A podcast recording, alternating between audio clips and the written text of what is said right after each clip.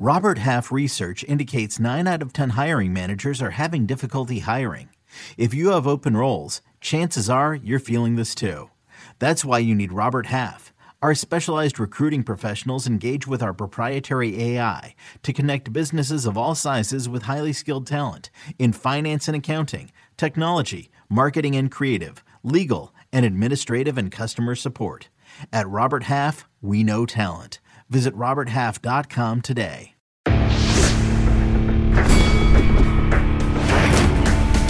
Reveille, reveille, donks.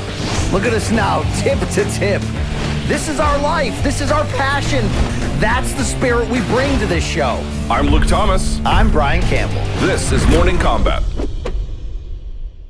It is Monday, October 12th, 2020, and it is time, donks, for Morning Combat. Hi, everyone. My name is Luke Thomas. I am one half of your hosting duo. I am from CBS Sports. The gentleman on that side of the screen he is also from CBS Sports. He's an ape in the cage, getting more, ooh, Jesus Christ, more amazing with age.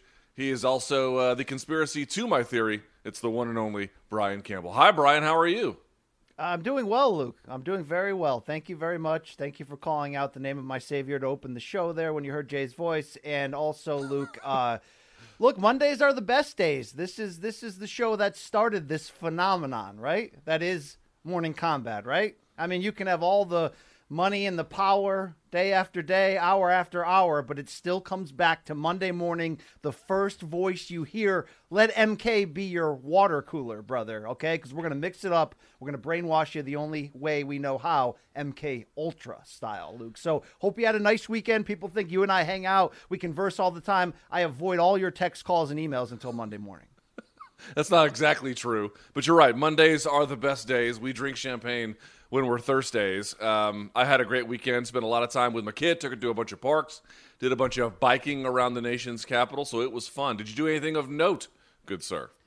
Uh, I chop more wood. I'm building wood piles. It's very manly of me. That's why I wear really, really tight shirts there that that uh, that show off what I've been building here, which are these these uh, these absolute firearms. Um, yeah, just been been chopping a lot of wood, Luke. Okay, it, it connects me with my with my ancestors, my French Canadian, my Quebecians. Okay, I bet you they chopped a lot of wood.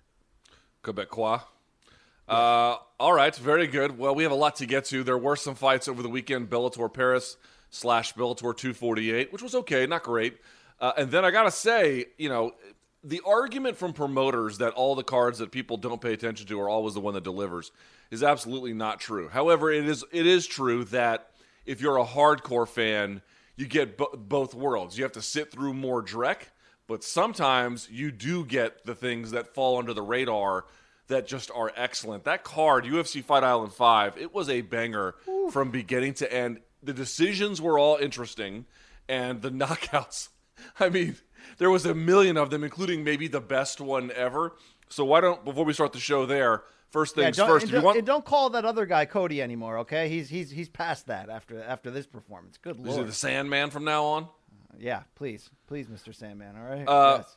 Real quickly, if we can, uh, give the video a thumbs up, hit that subscribe button. Our numbers have been exploding since we went full time. Let's keep that train on the tracks. We got some missions and some goals, and we appreciate everybody who's been along Do you see ride. any correlation with our rising numbers and the fact that Jay barely works on the other shows each week? Hmm.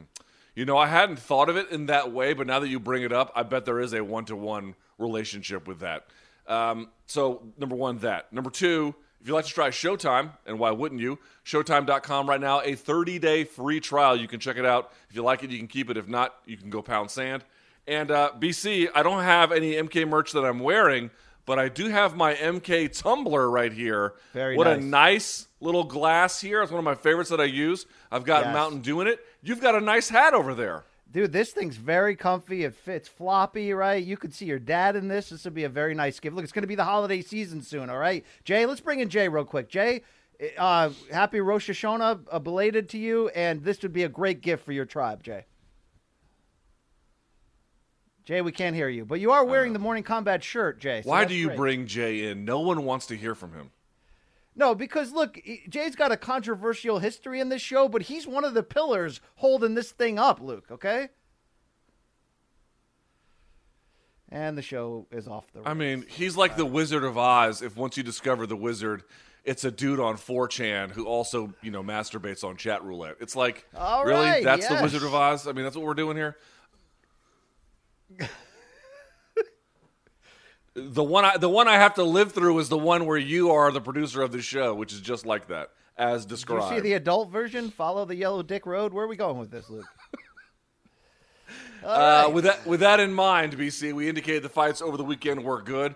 Let's start there with uh, topic number one, if we can, please. So, UFC Fight Island 5 was headlined by a fight that we knew in advance was important and we had good reason to believe was going to be good, that being a top bantamweight clash between Corey Sandhagen and former champion Marlon Moraes. By the way, it turns out you can pronounce it Moraes or Moraes. I had a Brazilian check me on that. Either way, BC, Corey Sandhagen comes out very competitive first round, bit of a back and forth, but you could see he was setting into a rhythm. Comes out in the second round and just runs over Marlon Moraes, finishing him off with a spinning heel kick. I have to go back and look at it again to see exactly which one it was. But whatever it was, it was emphatic. It was amazing. It was a delivery of the promise that you thought he had before the Sterling fight. It was a lot. BC, your main takeaway from Corey Sandhagen's monster win. Uh, maybe that his back tattoo looks like the cover of Houses of the Holy by Led Zeppelin, but beyond that, he's a problem, Luke, at 135 pounds. This division is so sick. I mean, this was a non title main event. Any fight you can make with Aljo, with Jan, with these two, with all the veterans around there, it's going to be amazing. This one lived up to it, and he surpassed the expectations coming in. We did talk, uh, you know, in the preview show on Friday, Luke, about ability versus ability. I kind of like Sandhagen's chances against Moraes, even though Moraes is as solid and tough as you can find at bantamweight. But to see Sandhagen just go to that plus level, his mentality was correct. He came in uh, aggressive. He came in focused. I love the post-fight celebration of, hey, let's not go too big. I got another step to go. I got to get to the top. This was absolutely eye opening. We knew this was inside of him, but Luke, let's be honest. When you have a deep division, any division in the UFC, when it's loaded, any one of the top five or six on their best night, you're usually thinking, wow, they may be a title contender. They may be for real. It's not always easy to plug that in and be your very best. He was able to put out a dominant effort. And when you take into consideration his length, his IQ, the versatility in his game, he's a problem, Luke. And I cannot wait to see who they match him against next. Yeah, two responses I would have. I totally agree. Absolute problem. I mean, we thought he was a problem heading into the Sterling fight, and Sterling ran over him, which is a credit to Sterling, who, by the way, should be the guy in the fight with Peter Yan. Still not announced as of the day of this broadcast, which is crazy, but okay. We assume it's going to happen. But, you know, listen, to your point, anyone in that top five on their best day is going to make anyone else in that top five who was also amazing just look kind of amateurish. And he had a bad day against Sterling, but the reason we believed in him it was evidenced in this fight the sophistication of the footwork. You know a lot i think a lot of guys stance switch in mma and i'm not sure how much benefit they get out of it. He gets all the benefit in the world. You, to the point where you couldn't really decide if he's better in orthodox or southpaw he's actually better on the move in that way and so you can really tell he has naturally taken to that style of fighting I still think he takes a little bit of time to get going, which is partly why he had an issue with Sterling. I know he's been seeing a sports psychologist to get him in a better state than uh, to be prepared from the opening bell. And don't get me wrong, I do think he had a little bit more energy. Uh, he was he was focused. So I'm not saying he came into it exactly the same as the Sterling fight. It just seems to me that first round is for him a real learning experience. What am I up against? What am I seeing? What am I reading? And then by the second, he's just lapping everybody, provided the fight goes that long. Marlon Moraes looked to be in tremendous shape. He had changed camps for this. Now, maybe in the defense of Moraes BC, it takes some time to get adjusted to the new camp, right? Even if you even if the change was necessary, it doesn't mean that the change is going to pay dividends right away. So I want to be clear, we should not write off Marlon Moraes here. I know he came out of the gate basically storming UFC debut notwithstanding, becoming the champion. He's had a couple of, you know, a few I should say, pretty tough fights even with the Aldo win, but I still think he's going to be around in this division for a while to come. So I want to make sure we say that. But you're absolutely right, BC. Corey Sandhagen is going to be a problem for anyone. I think he has an adaptive style to really handle any kind of fighter. I think if he fought Sterling a second time, not saying Sterling wouldn't necessarily win, but I definitely expect it to be very, very different. I like the way he matches up with Peter Yan. And more to this point, BC, we should have this conversation here right now. This is Tony Kornheiser show. I'm Tony. You expected someone else? So, what exactly is the show about? Hmm, I don't know. It's a sports show nominally. Football's over, but we're finally at a point where things matter in college basketball, and baseball season is on deck. Greatest three words in the English language pitchers and catchers. We have some of the best voices come on and explain what matters or what makes an upset, like Ryan does. Nine over eight. No, that's not an upset. No, yeah, it is, Bob. And if you're lucky, I might just tell you about my search for discounted sleep pants or my worries about what my dog just ate. Listen on the Odyssey app or wherever you get your podcasts.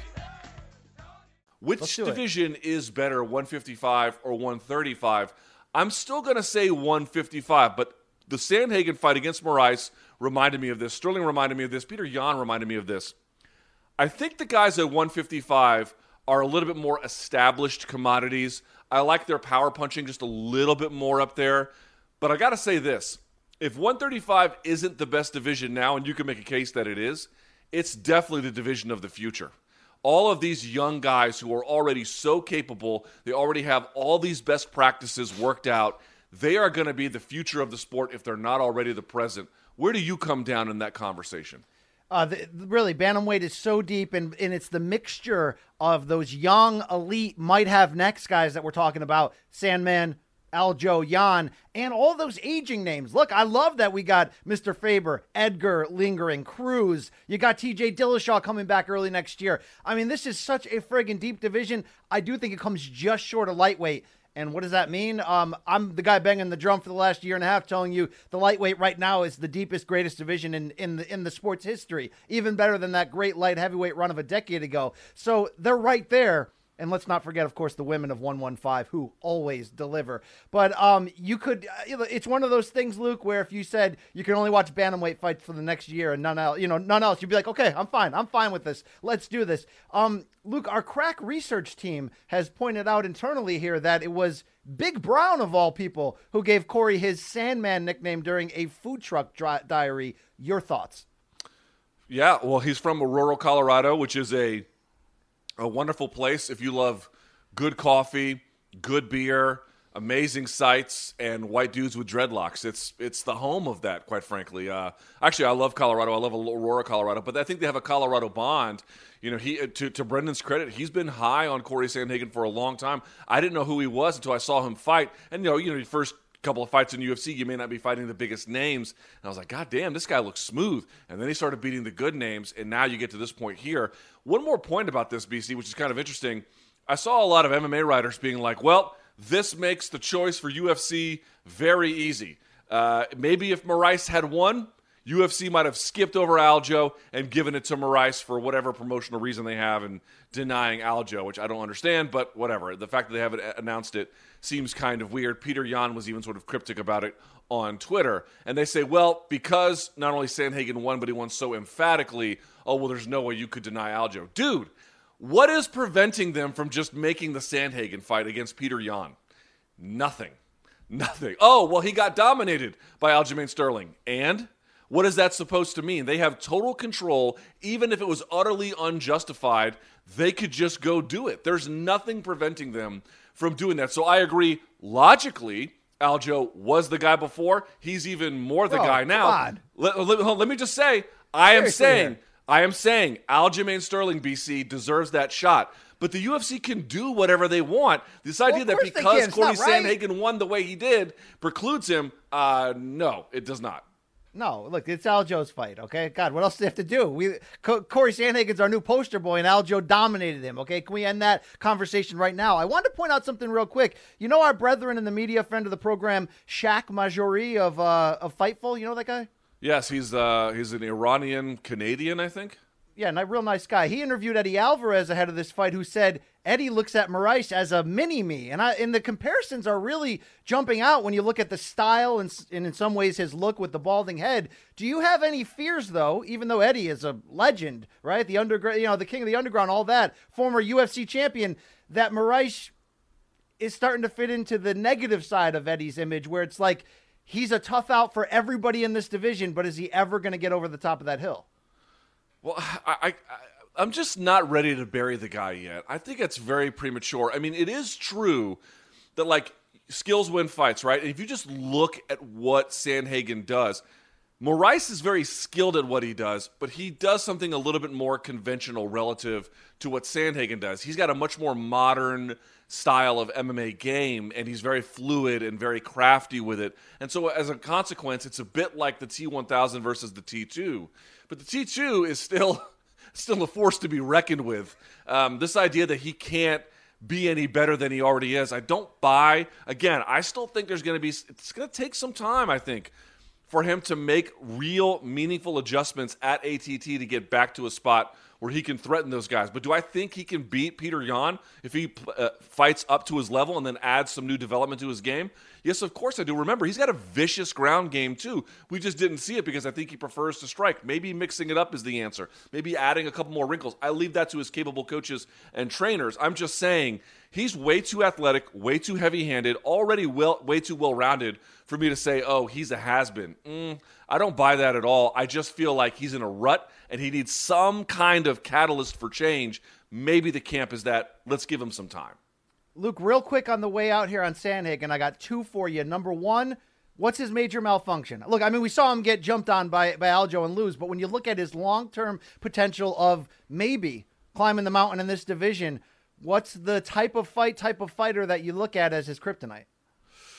One, somebody who gets to work early and builds a commanding lead. I think somebody who can land with big, heavy power that can force his ability to make re or can, it can delay his ability to make meaningful reads, right? Because if you're constantly getting just crushed trying to do that, you're going to be slower about it, much more hesitant. That's going to be difficult for you. So, an early starter, a heavy handed guy, somebody who doesn't buy into his feints and waits for him to make uh, the distance closing, I think that's going to be big. Um, that kind of a thing. Somebody who just doesn't bait into motion, doesn't bait into feints, can really. Peter Yan, in many ways, is going to be that guy. You know, I think those two match up. Like Yan and Aldo, Aljo, excuse me, match up interestingly because Aljo is such a threat on the floor. He's got really long reach, stick and move kind of a game. That's going to be a puzzle for Yan to solve. But if Yan wins that, it gets up against Sandhagen. They're in many ways, I'm not going to say opposites because Yan can play that game a little bit too but Yan can go in a couple of directions that Sandhagen can't. And it's going to be interesting to see who can be the more dominant fighter given those constraints. That's going to be a hell of a, a, a matchup down the road. And if you want to compare this division, maybe the, look when I talk about that light heavyweight division of a decade plus ago before Jon Jones really took over, and the belt's changing hands from one Hall of Famer to another, right? From Forrest and and, and Shogun and and Rampage. I'm sorry, and Rashad, and uh, you know, I mean, it's going back and forth. Rampage obviously in that mix as well. I, I'm wondering if that's going to happen at bantamweight because these guys are so evenly matched. But I do want to ask you to close. What should be next for Sandhagen, provided Aljo gets Yan like he should? Uh, Corey mentioned a few names. You mentioned Dillashaw. I mentioned uh, he mentioned um, uh, Frankie Edgar as well. Who would you like to see him against next? New CBS Monday. NCIS. Hands where we can see them. NCIS and NCIS Hawaii return with all new cases. Double tap to the chest, one to the head. These guys are professionals. All new criminals. Violent island, they got here. Welcome to paradise. And all new crimes to be solved. If you're watching this, I've been arrested. What are the charges? Just one murder. New NCIS and NCIS Hawaii, Monday starting at 9, 8 central on CBS and streaming on Paramount Plus. Yeah, I mean, he's title shot or bust as far as I'm concerned, but he may not want to sit out that long, right? So, in terms of what he has earned, he's earned a title shot. In terms of what is just logically possible for being next, because who knows how fast the winner can make a turnaround from the title fight, assuming it happens in December between Aljo and Yan. Uh, second, what if they get injured? Like you just have to really think about, okay, I think I got next, but there could be a scenario where I just don't want to wait that long. In which case, I like the Dillashaw fight because you beat him. It's a great way to gain some visibility. Edgar a little bit less so these days, but that's a very very winnable fight I think for someone like Corey Sandhagen. So something like that, something where a little bit more than stay busy, got a visible name on the other side, but nothing that's too much of a threat to derail everything he's already built. Would you agree? I would. I would agree with that. It's almost like a showcase stay busy against a name who has a threat, but Sandhagen should beat him. I'm down for that as well. And like you mentioned, one of the better things to come out of Colorado since Chuck Mindenhall. Oh yeah, we didn't forget yes. about that guy. We yes. love that guy. Okay, and, and I've seen him without the hat. Marijuana. It's a little little disarming. I have seen him without the hat, but what a guy. Love him. It's like Vader when he takes his helmet off. It really is. It really is. It really is. Yes. Yeah. All right. We go to point number two, the co-main event from UFC Fight Island 5. Edson Barboza has dropped down to 145. And what does he want? He wants to be a title contender. Did he prove that he could be? Well, he beat Makwan Amirkhani, and he did it pretty convincingly, if you ask me, although one judge had it 29-28, I think, which I don't understand. I had it 30-26, quite honestly. Um, but okay, BC, did he prove he could be a title contender at 145 pounds? Yes and no. He proved that he's uh, he's just he's able to do it at this weight. I mean, look, this is a you know this is a bold move to move down here and, and, campaign here at this point in his career. He's able to pull it off. Do I think he can win a title?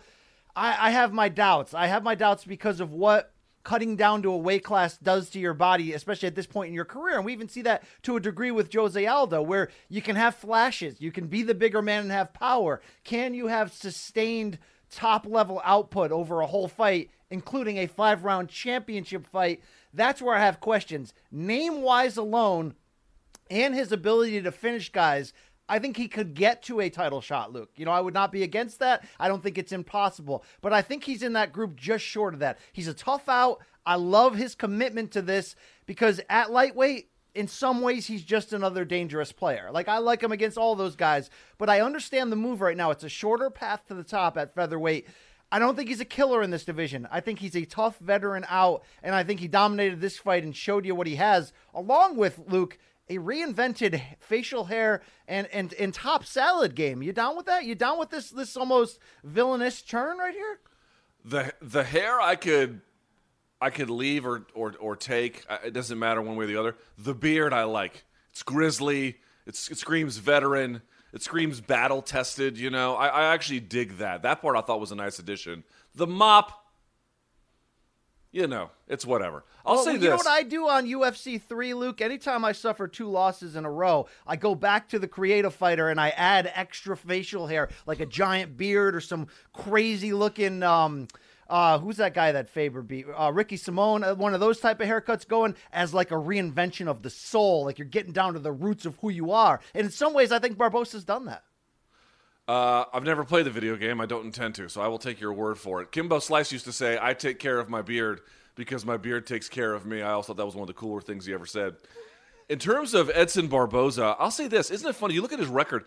The guy, I mean, you think about how terrifying he is as a striker. He's got TKOs in the UFC and wins, you know, via leg kicks. He's got maybe, we'll talk about this just a second, but he's got, if not the best knockout ever in UFC history, boy, he's on the short list, right? and yet he's got nearly double digit losses. Now, that speaks to a couple of things. One, some of his own limits, right? I mean, he's not a perfect fighter, he's an amazing striker, he's super athletic, but he is not as well rounded as he maybe could be. The second part is it just speaks to who he's fought and, and what MMA is like. He has fought Khabib and he has fought Tony and he's fought, you know, Paul Felder twice and blah, blah, blah. I mean, you can go down to Dan Hooker and some of those he won and some of those he lost, but you can sort of just look at those and say, my God, this guy has fought everybody his generation, you know, could have put in front of him. And so as a consequence, his numbers in terms of his losses are kind of high, but his, you know, his record of willingness – to take on the very best cannot be ju- uh, doubted, excuse me, ever. But then it leads me to wonder something, right? Okay, if Khabib is taking you down and Tony Ferguson is, you know, uh, able to, to snap you down, it's one thing because Tony can fight as high as 170. Khabib, you know, super strong on 155. I was going to be, I was really curious to see what Amirkhani could do. Now, to be clear, Amirkhani is actually a pretty good wrestler, especially for a, a fighter coming out of Europe. He can handle his own there, but he is a natural 145er. And so I thought, okay, let's see how he can handle Barboza's physicality. In terms of that, he could handle it pretty well. I did not see a meaningful change in terms of uh, the ability to defend a takedown, which is still pretty good, but it wasn't like there was an upgrade. He wasn't really able to use any kind of additional physicality by being more of a natural 155er in getting that done. So it just leads me to wonder like, we know if you back up and make a move, he's not as much of a threat, still very difficult to beat, but not as much of a threat. His takedown defense looked to be about the same as it was at 155. And so, for those reasons, BC, I think I agree. Tough out. Top, top guys are going to have a hard time with him. But he is he a different fighter at 145? I don't know that I saw that. Did you?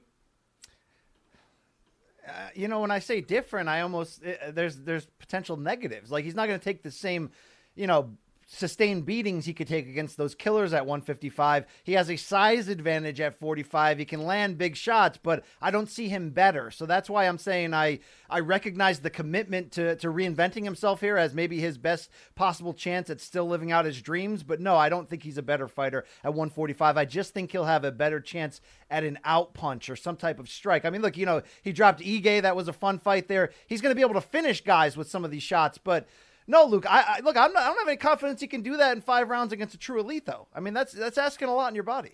It really is. When you have this, I mean, when you have this much tape on you, and y- your style has gotten better over the years, but it hasn't really changed.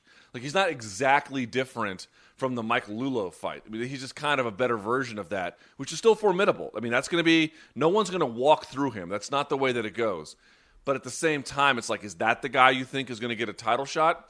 You know, maybe he could put together enough wins, but can he beat a guy like Volkanovski? I doubt it. Korean Zombie, we'll talk about that here in just a minute, but I don't know. I don't know. I don't I just don't I don't necessarily see it even if I recognize I think what we all love about him is how terrifying he can be. And the thing that makes fighters hold on sometimes and be delusional about themselves in various stages of their career is the same thing that propels them to greatness this unwillingness to bend and accommodate difficulty. And that is really, you can see, coursing through the mind and the veins of someone like Edson Barboza. And for that reason, you have to respect him. But at the same time, I'll just say, in honor of what he's been able to achieve, I'll take a wait and see approach. But just speaking candidly, I'm a little bit skeptical of the upside possibility. That's what and that's all say. we do on this show, Lucas. Speak candidly. We don't care. I'm protecting nothing. All right. Some people think you always got to worry about the, the, you know the payback. Some punk that you talked bad about way back, coming back after all these years. Jay, I ain't going nowhere. I'm staying right here in this rap verse and this lyric. Remember, you used to drop that little that little thing at the bottom. Thank you. All right, let's move on. Yeah, he's gotten okay. late. Look at him just sitting there with his hands in his pockets, being lazy as shit. Uh, all okay, right. okay, that that's a little that's a little bit too far. Don't, don't make me bring Jay back in to troll the audience here and let him defend himself. Okay, all right, point you. number three. Let's talk about what really made the headlines. The win by Sandhagen certainly deserves to be talked about first, but in terms of just memorable moments, Jesus Christ, I'm leaning to the wrong side here. Sorry. Wow, I gotta say, Joaquin Buckley getting a win over Impa Kasanganay. There is so much to say about this. So BC, let's start with you.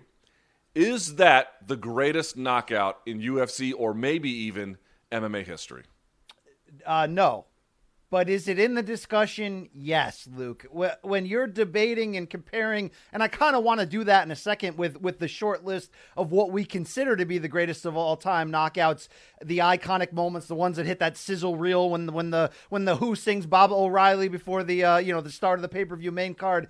Um, this is going to be in that discussion. This is going to fit in there nicely, but there weren't enough stakes to separate it in my belief from some of those other ones. Now, what it was was just mind-blowingly athletic and creative and that's what made it just jump out. And i think what's going to be lost luke when we talk about this over history is how wild of a fight this was leading up to it. You go back and watch the what round and a half that built up to this they're landing bombs on each other. These are two guys going for it trying to make a name for themselves and then this happens out of nowhere. I mean it was a special moment. I love, I love for Buckley, Luke, that Dana got involved and basically, you know, I mean, look, this is the, the pathway to Dana's heart, right? Is to do stuff like this. Dana's ready to give him the whole 200 grand, all the bonuses. What a just out of freaking nowhere type of striking kick that I think elevates the art form in the same way of the Showtime the Showtime kick from Anthony Pettis against Henderson that you know that wasn't a knockout from that kick which maybe is why we don't always put it at the very top of this list but just something so creative that you're like wow I, you know I necessarily haven't seen that before at this level and didn't think that could happen right there. And I think you just look at how do you pronounce the guy's name uh, with the K there before I embarrass myself if you look at Kasanganay's reaction, which has now become a meme, good God, it's like you know, it's the it's the oh I effed up moment because I never thought a third leg could come out of this guy's crotch and just take me out and heel kick me down to the basement floor of hell, Luke, because that's where he is right now, and that's where he belongs because this is one of the greatest knockouts in the history of combat sports. But no, it's not the best. I'm Mark Chapman. Welcome to the Planet Premier League podcast. Each week, Cesc Fabregas, Nedum Onuoha, and myself talk all things Premier League. As a player, you don't have time to talk. No. You don't have time to make a plan. You just need to deal with wave after wave after wave. We watched Coach Carter, and he said, "Oh, afterwards, the game's just about doing this for your teammates." And I remember looking around halfway through the film, and half the squad was asleep. Planet Premier League. Listen wherever you get your podcasts. So I'm going to say this. I don't know if it's the best for the one. There's one real knock on it, which is, as you mentioned, the stakes. Impa Kasanganay uh, is coming off the contender series. He had one fight before this against Maki Pitolo, who also came off the contender series, and I think has been one in three in the UFC since then. So he's not exactly fighting. For, this was not in a title fight. It's not a number one contender fight, and that's you'd be like, oh well, that's that's not fair to him. But okay, but like if you're Dan Henderson and you knock out Michael Bisping the way you did that is different. If you're Rashad Evans and you knock out Chuck Liddell the way you did, that is different. Or pick something where it was a really impactful, huge, major event and somebody got a win like that. It does count more. It's harder to do those kinds of things against better opposition. Okay, that one critique aside, it's probably the most amazing KO I've ever seen. Uh, it is just spectacular. It is magical. And how do you know? Several reasons. One, you can just watch it on loop. There's never enough angles yeah. to it. Number one. Number two, the absolute acrobatic athletic genius of Joaquin Buckley. That, that parry that Kasanganay was using, it's a parry that's designed when you catch it and scoop it out to turn your opponent past you, just to give you enough of an angle where they're not facing you anymore and you can attack them, take down if you want, or you know, just a punch or a kick from an angle that they can't see coming. He used that momentum from Kasanganay to then whip around for that jumping back kick. That is just spectacular. Number three, it reminds me of a couple of other times in MMA where guys have held on to a leg or a knee too long and then suffered the consequences for it, or nearly did, right? So it was this presence of mind that he had to do this. I'm sure he has drilled it on some level, um, but nevertheless, just incredible presence of mind and acrobatics. And more to the point, we'll, t- we'll discuss this in a second it's not that we take pleasure in the suffering of Kasanganay, but part of what makes a great knockout is what it does to the other person. And the face that Kasanganay makes, the biological response when he gets hit with that heel, and the way his body falls back and his head hits the canvas. Again, we do not celebrate the trauma per se, but that is part of the show. That is part of what makes it memorable. That is part of what is telling you how destructive that it was. It wasn't just that he spun in the air, that's part of it. The other part is what it actually did. And so I can't forget that. I, I, I again, I, I, I sort of admire the violence of it all, if I, if I can be candid with you. And then the other part is, lastly, a good, really important knockout like this, it, it, it tells you a story about the person who did it.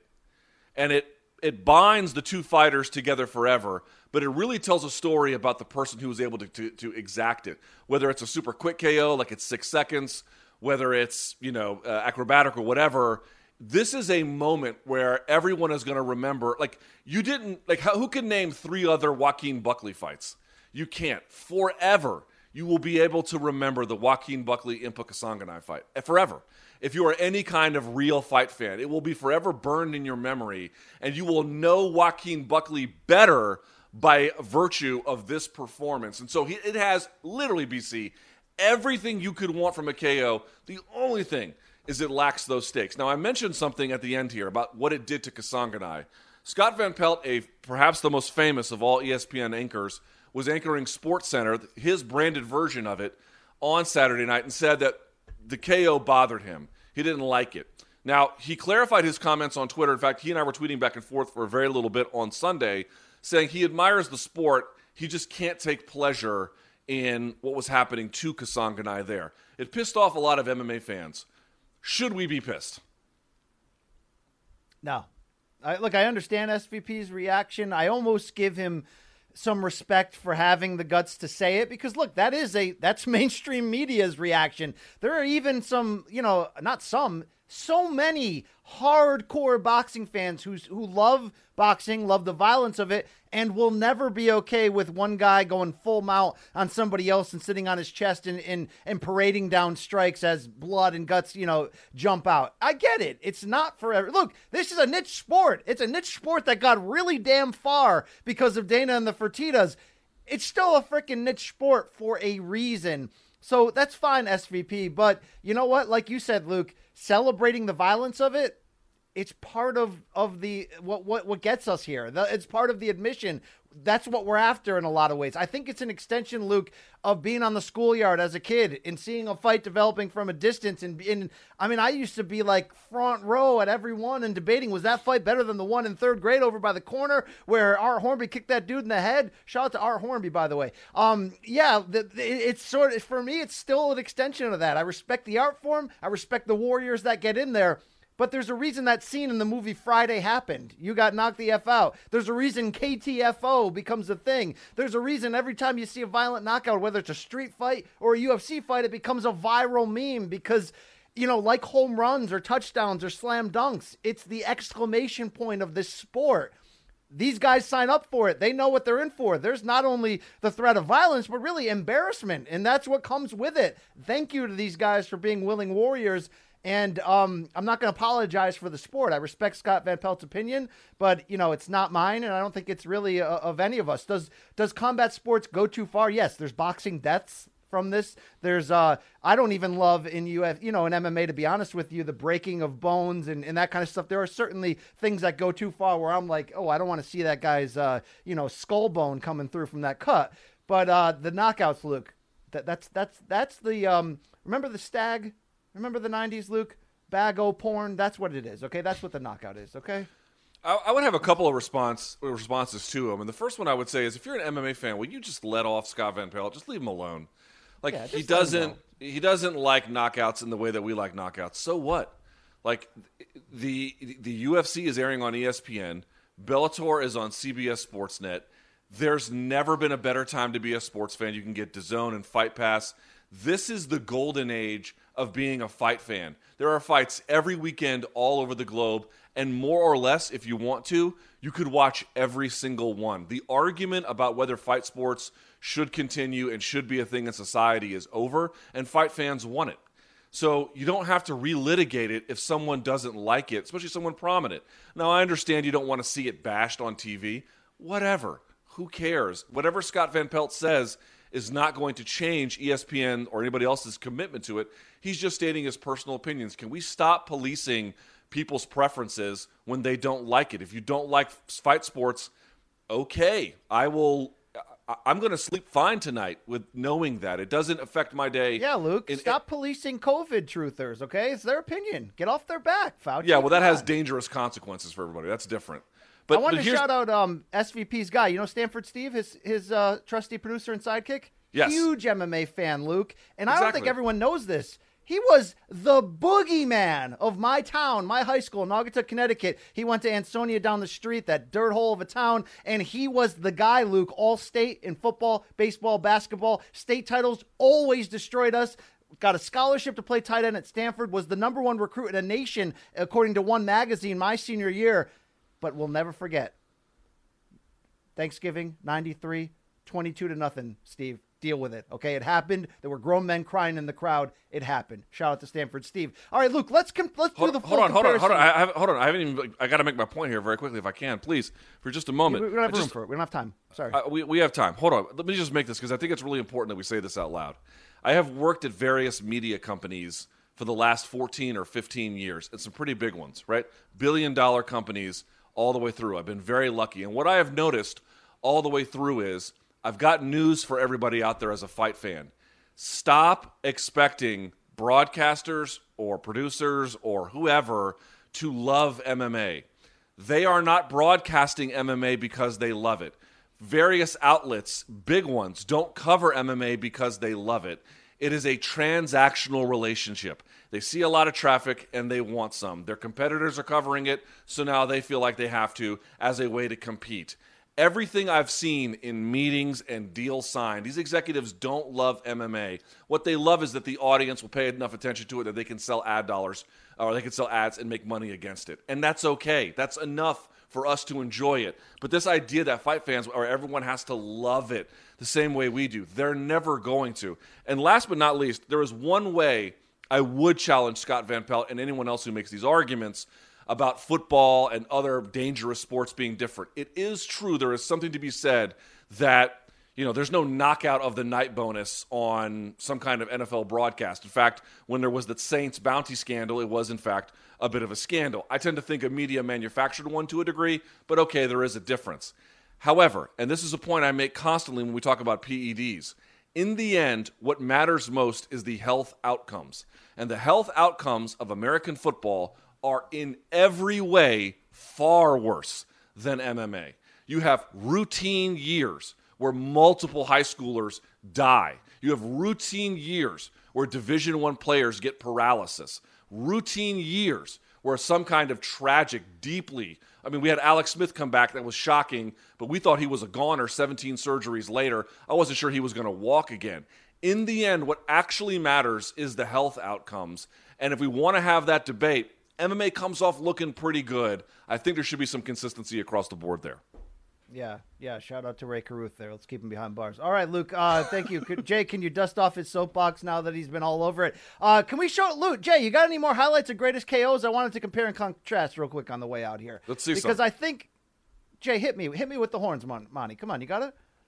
There it is. Oh, we got pictures. All right, Luke. I was going to say it has the um, it had the shocking violence of Barboza Etim, but I think at the end of the day it still falls behind this. Look, nobody gives this credit as the how Rousey Holm as one of the top three greatest knockouts of all time. Barboza Etim may have been the most violent and perfect one we've ever seen. I think it's you know this one with uh, with Buckley's in that discussion. But for me, Luke, the greatest knockout of, in UFC history is still Ngannou Overeem, number one contender fight. Violent as all hell. That is the most vicious knockout I've ever seen. That is pretty vicious. I agree. Just raw punching power. You're right about Rousey and Holm, dude. People sleep on that. It's like what the knockout wasn't spectacular. The head kick, literally, Holly Holm had Rousey turned around.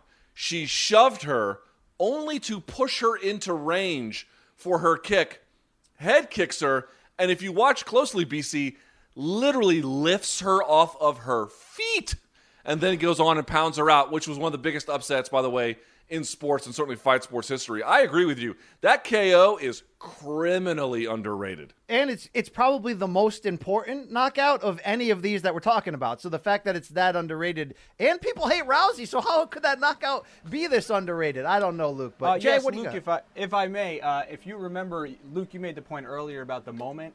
The casual non MMA fan was so invested in this fight because because uh, Rousey was on the run of a lifetime uh, heading into this fight. So people who just knew nothing about MMA were watching this fight, and the fact that she got knocked out, I mean, it's almost irrelevant uh, what the knockout was. The moment was just tremendous. Agreed. She was this unbeatable, godlike, whatever when she got. Look, I'm here for Jay teaching you about MMA history, Luke. I'm here for this. Also, a yeah. uh, little known fact: I sat next to Ronda Rousey on a flight from uh, JFK to LAX, and um, it was after one of her uh, WWE matches, and she was not sober not sober. Okay. Um, okay. Hey, Luke, this may be the time. Have you seen Ronda Rousey's episode of Hot Ones that just came out? No. Um, if you want to reinforce the stereotypes of what you may not like about Ronda Rousey, then please watch that because there's some gross moments. There's a lot of gross moments. Okay. In I, fact, I take it she doesn't refer- come off great. Her and first of all, let's let's put it out there, okay? People that I, I I dabble on the chicken wing, right? I eat as much of the crap off of it as I can, but when it's like the cartilage and the blood and the like, I leave that. She's one who dips the whole wing in the ranch sauce and then puts the whole wing in her mouth and pulls off every possible ending of it. Are you down with that? No, I don't pull off. Yeah, no. I, I mean, I've seen that where they take it, they just you know, it's like a like ice cream off a straw. Yeah. No, yeah. I don't do that. And then number two, um, she closes by talking about how bad her her gas is going to be for Trav that night, yeah. and ends it by saying, um, essentially that he won't be able to toss salad for a week. Yeah, I, am not. I'm not. I'm not here for this. I'm not here. I'm not. I'm not here at all for this. Okay. I'll, in fact, I'll leave. I'm. It's, it's it. I mean, I don't. I don't that want anything is, to do with this. Okay. That is uh that is awful. That is Yeah, truly. Don't she should be it. charged for crimes with for a comment like that. Yes. Um, all right. With that in mind, we go to Bellator here for just a moment, if we can. BC MVP gets a win. Sorry, I'm leaning to the wrong side here again. MVP gets a win over Ross Houston, but did he? Because the whole point about the win, BC, was that he was going to find a way back to a road with Douglas Lima at the end of it. Did you see anything in there that would lead you to believe he could do better against Lima a second time? I did, and I think I'm alone. in Really? this based on social Fight media reaction to this. Okay, look, here's the deal on MVP. Against uh, B minus C plus competition, that circus act is incredible. He will send caveman Rickles, you know, every other week to the to the deep dark depths. But against the elite, Luke, and oh by the way, your characterization that it was a completely one-sided performance against Lima is a little bit wrong. MVP had a little bit of moments. You did catch him with something. But my overall point is this. MVP cannot do that against the very elite. Really, nobody can, okay? How many of our great UFC heroes, from John Jones to Conor McGregor, did wild shit early on, but as you climb up the levels, you can't do that. Do you know what I need out of MVP? A well-rounded, solid performance, which is what he gave here against a guy in Ross Houston who was good enough, Luke, and established that early that he wasn't going to be a highlight reel victim. He was unbeaten coming in, Cage Warriors champion, whatever. Wasn't good enough to win the fight, but was a solid enough opponent. Do you know what MVP did? He dominated them in every aspect, Luke. He landed big punches in the second round to completely cause Houston to go behind his guard and not fire back. And his takedown defense over the second half of that fight was dominant, Luke. I don't know what else you need to see. Was it exciting? No. Was it entertaining? No. But the MVP has entertainment leaking out of his a hole, Luke. This was like a solid performance that shows you he's taking his career more serious and going in there against an elite. If he gets a rematch with Lima, I kind of like the idea that he can explode at any time, but he's going to have to learn how to score points and control the fight above and beyond that. I think this was a next step forward in that regard, whether you were entertained or not.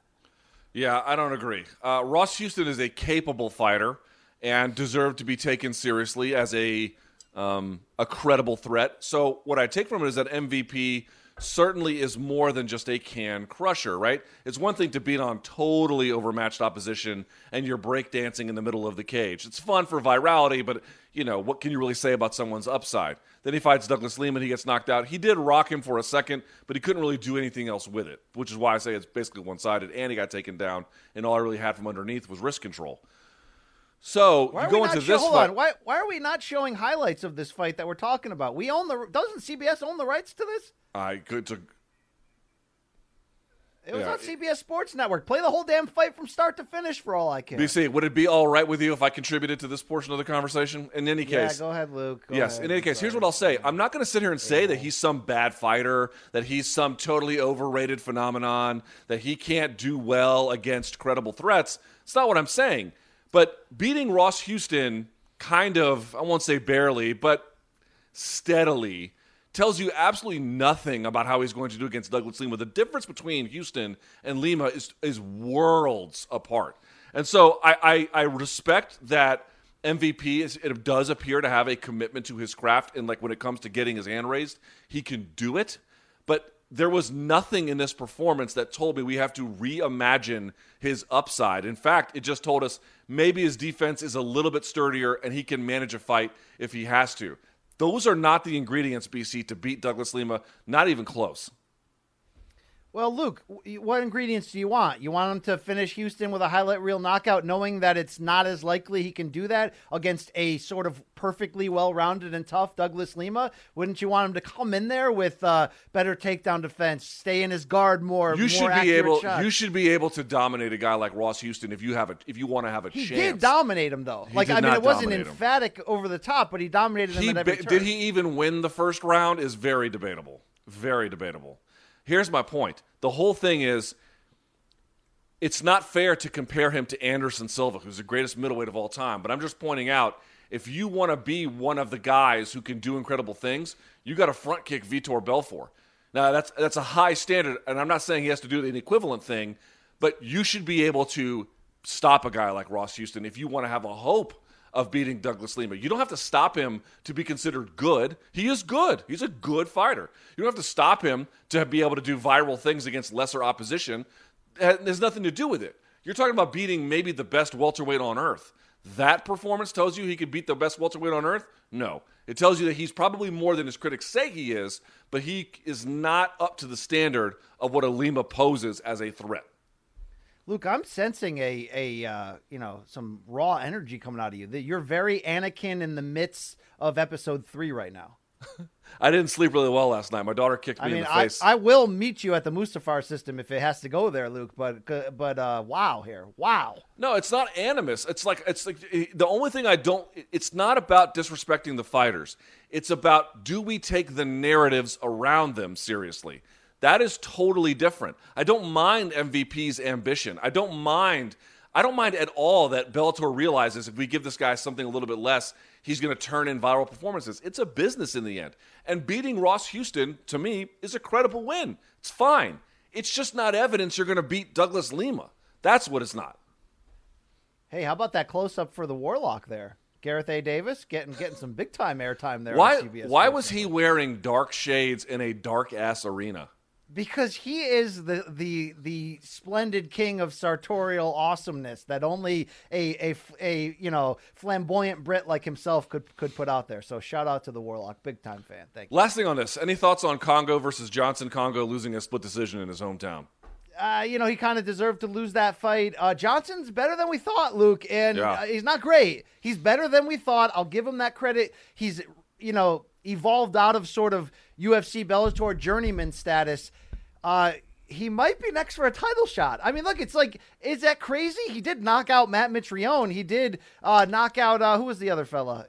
You remember who was the was other? Was it Javier Ayala? I have to look it up. No, it was uh, it was somebody of of Sir. Oh, it was Tyrell Fortune. So like you know yes. he's he he's done the right things. He came out there in a rematch of a fight in which he got knocked out and really shut down Cheick Kongo across the board. So you know Kongo hadn't lost in Bellator in like five years. So um, go for it. Give him a title shot. All right, Bader. Look, Bader kind of needs a.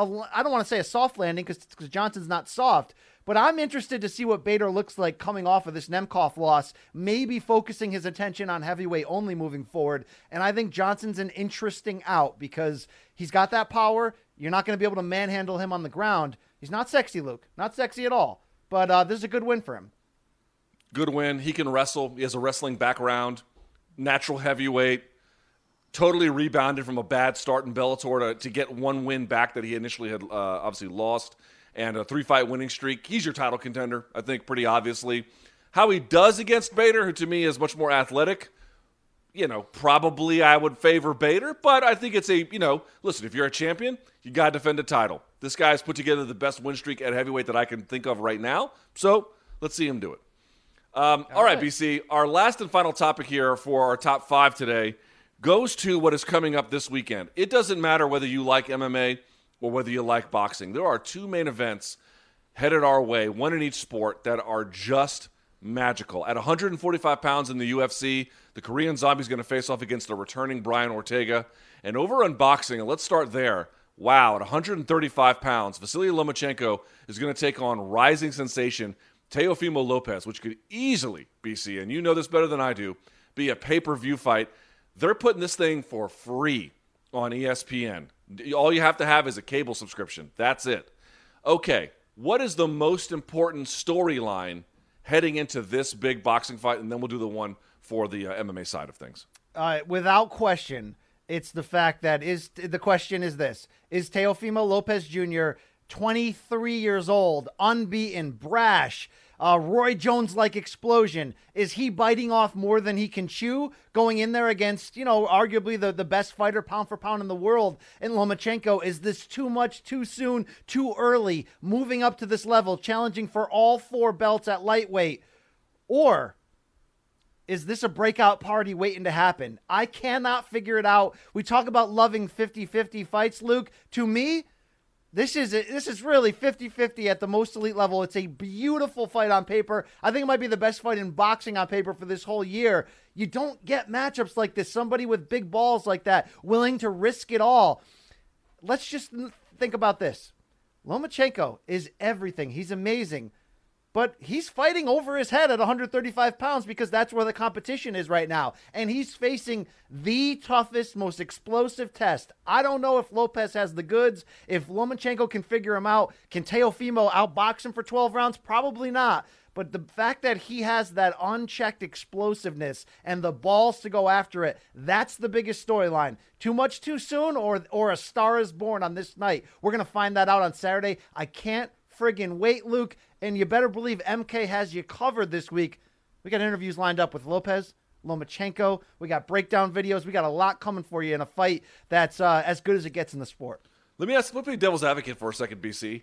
So I was looking at the odds for Lopez, both historically and for this fight. Here's what stood out to me. This is easily the most that Lopez has ever been an underdog in his entire professional career. Now, the fight against Richard uh, Commey was closer when it opened, minus 125, minus 111, essentially a pick 'em. So they thought that was very, very competitive. But they think that Lopez, they've got him at about a plus 270. They've got a Lomachenko at minus 500. Now, I understand this is not MMA, but if it were MMA, you'd be like, this is a blowout. So why is it not a blowout? It's more the idea like Lomachenko's the better boxer. No one's a better boxer in the world than Lomachenko. So I get the minus 500 there because if he can handle or avoid the power, this looks like one of those fights that Lomachenko could outclass the young kid and and and be sort of that giant capstone dangerous, you know, hurdle cleared on his already Hall of Fame amazing career. But Lopez is going to be in this fight. We've seen Lomachenko get dropped before at 135 by Linares in a really close fight. He was in kind of a shootout there with Pedraza that a lot of people didn't realize how close it actually was. At 135, he's in a spot where he can get caught even though he can brilliantly outbox you. And Lopez, we just don't know how great he is. I had Roy Jones Jr. on my podcast last year. I said, you know, does anybody remind you of Roy Jones Jr.? He says, Teofimo Lopez Jr., the only one. I mean, you can't get a higher recommendation for somebody. Lopez is unorthodox. He's ballsy. He's explosive. I absolutely don't know what this is going to look like, Luke. And to be really honest, in boxing, we don't always get that, even at the pay per view highest level. This is not a pay per view. It could be. I don't know who's going to win. It's going to be edge of your seat for those first three, four, five rounds, and really the whole distance if it goes there. I'll say this, BC, for what it for what it is worth from my perspective. I actually had um, back when I still did my radio show. I had uh, Vinnie Paz who is the frontman for the Jedi Mind Tricks, also Army of the Pharaohs, a rapper. Shouts to Box Cutter Pazzi. And he's a hardcore boxing scholar, fan, the whole nine yards. He sort of believed at the time, now maybe it's different now, that this was going to be a runaway for Lomachenko. Now, to be clear, Vinnie and you and a lot of people know a lot more than me, but I've been looking at a lot of tape on Lopez, and I just feel like what are y'all not seeing that I am? He is incredible. He makes fast decisions. Dude, he is an A plus level athlete. BC, I know you love guys that dare to be great. He is one of them. And he's had a few moments in his life where he's been cut out at the knees with the Olympics, losing the spot to be on the U.S. team on a technicality, going for his uh, his father's country of Honduras, and then losing to the eventual silver medalist, but also in a very close fight that he probably could have won. He is to me a heavy handed at 135. He probably has a future BC. I think you would agree. Maybe at 140 or even above that as he gets a little oh, bit yeah. older and more mature, uh, you know, late 20s, early 30s kind of a thing. As you indicated, when he was fighting the guys below 135, up to Rigondeaux, Lomachenko was just running through them for the most part, the Salido fight notwithstanding. At 135, he's been dominant there too, but he's had a couple of, even the Campbell fight had a couple of dicey moments all the way through it. To me, this is like do I expect Lomachenko to win? He's maybe the smartest, most sophisticated boxer I've ever laid eyes on personally. But there is something about Lopez at this age getting better fight over fight, his athleticism, his power, his ability to make reads and adjustments. I absolutely consider him to be a live dog. So, less than this being the Lomachenko show, I actually feel like this could be the coming out party to a degree of Teofimo Lopez if the Commey fight wasn't. I find this to be a 50 50 flip a coin. Is it going to be the skills of Lomachenko that went out, or the maybe somewhat less skilled but much more athletic for this weight class, Lopez? I love everything about this fight, and I'll say it again free, BC. By the way, tell the fans Didn't Lomachenko have to give up part of his purse to make this fight possible? That's how badly he wanted it. The, the negotiations were falling apart at some point because Lopez felt that he was a little bit lowballed. Lomachenko, again, in, in the argument for your pound for pound king, stood up and was like, I'll take less to fight this guy to teach him a lesson. There's bad blood between them. I don't know if everyone here knows Lopez is his dad, Junior, his trainer, Teofimo Sr. They call him Junior. He is um, a madman. Okay. And he was the guy who sort of started the idea of this fight two years ago by going up to Lomachenko as Vasily was going to walk to the ring for his fight at Madison Square Garden against Linares and got in his face and was like, My son's going to kick your ass. I mean, this is the pressure put on Lopez Jr., who just turned 23, Luke, but he's very mature, married already. Like, this guy is, you don't have to worry about anything in terms of being young. I want to close on this about the style matchup, though.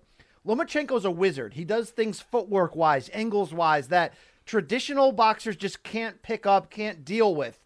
He's also fighting a completely unorthodox guy in Lopez, who, like I mentioned, does those Roy Jones things where you leap in with a left hook that you just don't see coming. When you match weird with weird, it's gonna be you know it's gonna be a challenge for Lomachenko to pick up those rhythms. He's used to orthodox guys coming at him, and he just dances around them. You get you get two weird things they're gonna collide, like us, Luke, like this show. Okay, a lot of mm. weird elements in this show makes for combustion. We're gonna see that on Saturday. Can't wait. Can't right, freaking wait. I, I, I, totally love your analysis. Looking forward to your interviews with these gentlemen. It's going to be here on the MK channel, by the way, so stay tuned.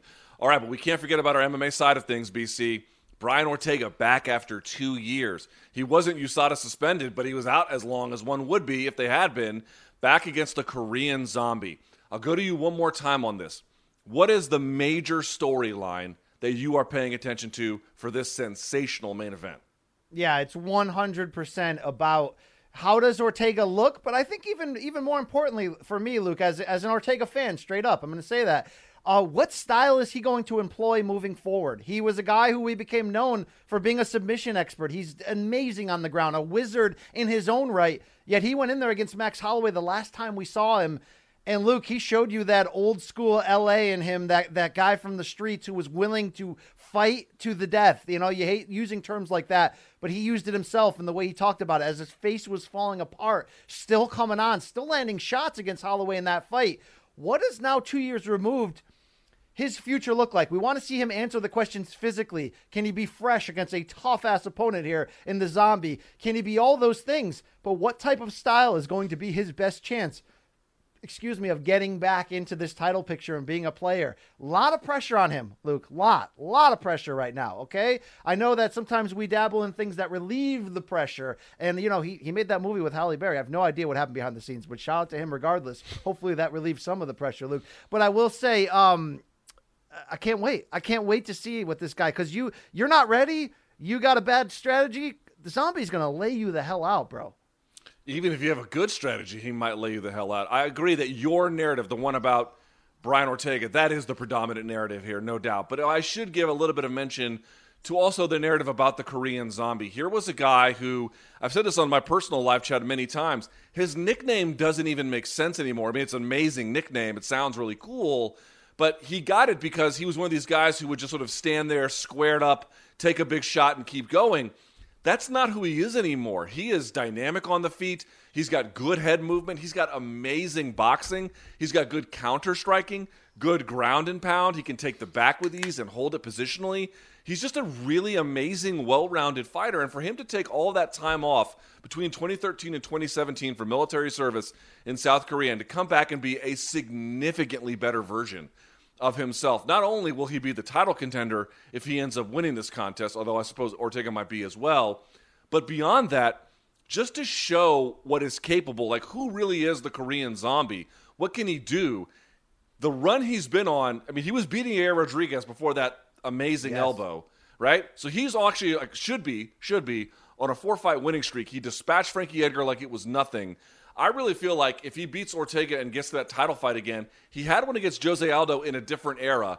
To reinvent yourself and get another title shot years later with a much more updated game, and to be at your best while you do that, that is remarkable. That is very, very difficult to do. If he's able to do it, I take my hat off to him. And if you didn't take him seriously before, you better start. Yeah, he's been awesome since returning from that two year break. And I did get a chance to interview him through a translator a month ago. Here's what I thought was interesting what he said, Luke, was that he completely regrets that whole trash talk incident on Ariel's show with his translator Jay Park and Ortega slapping Park at the uh, at the UFC fight earlier this year in the crowd. He said he only did that because he thought the fans would like it. He said it's not who he is as a character at all and a person, and it brought so much stress on his life that he's just basically look. I love Ortega. I respect him. We're just going to go to war because that's what I do.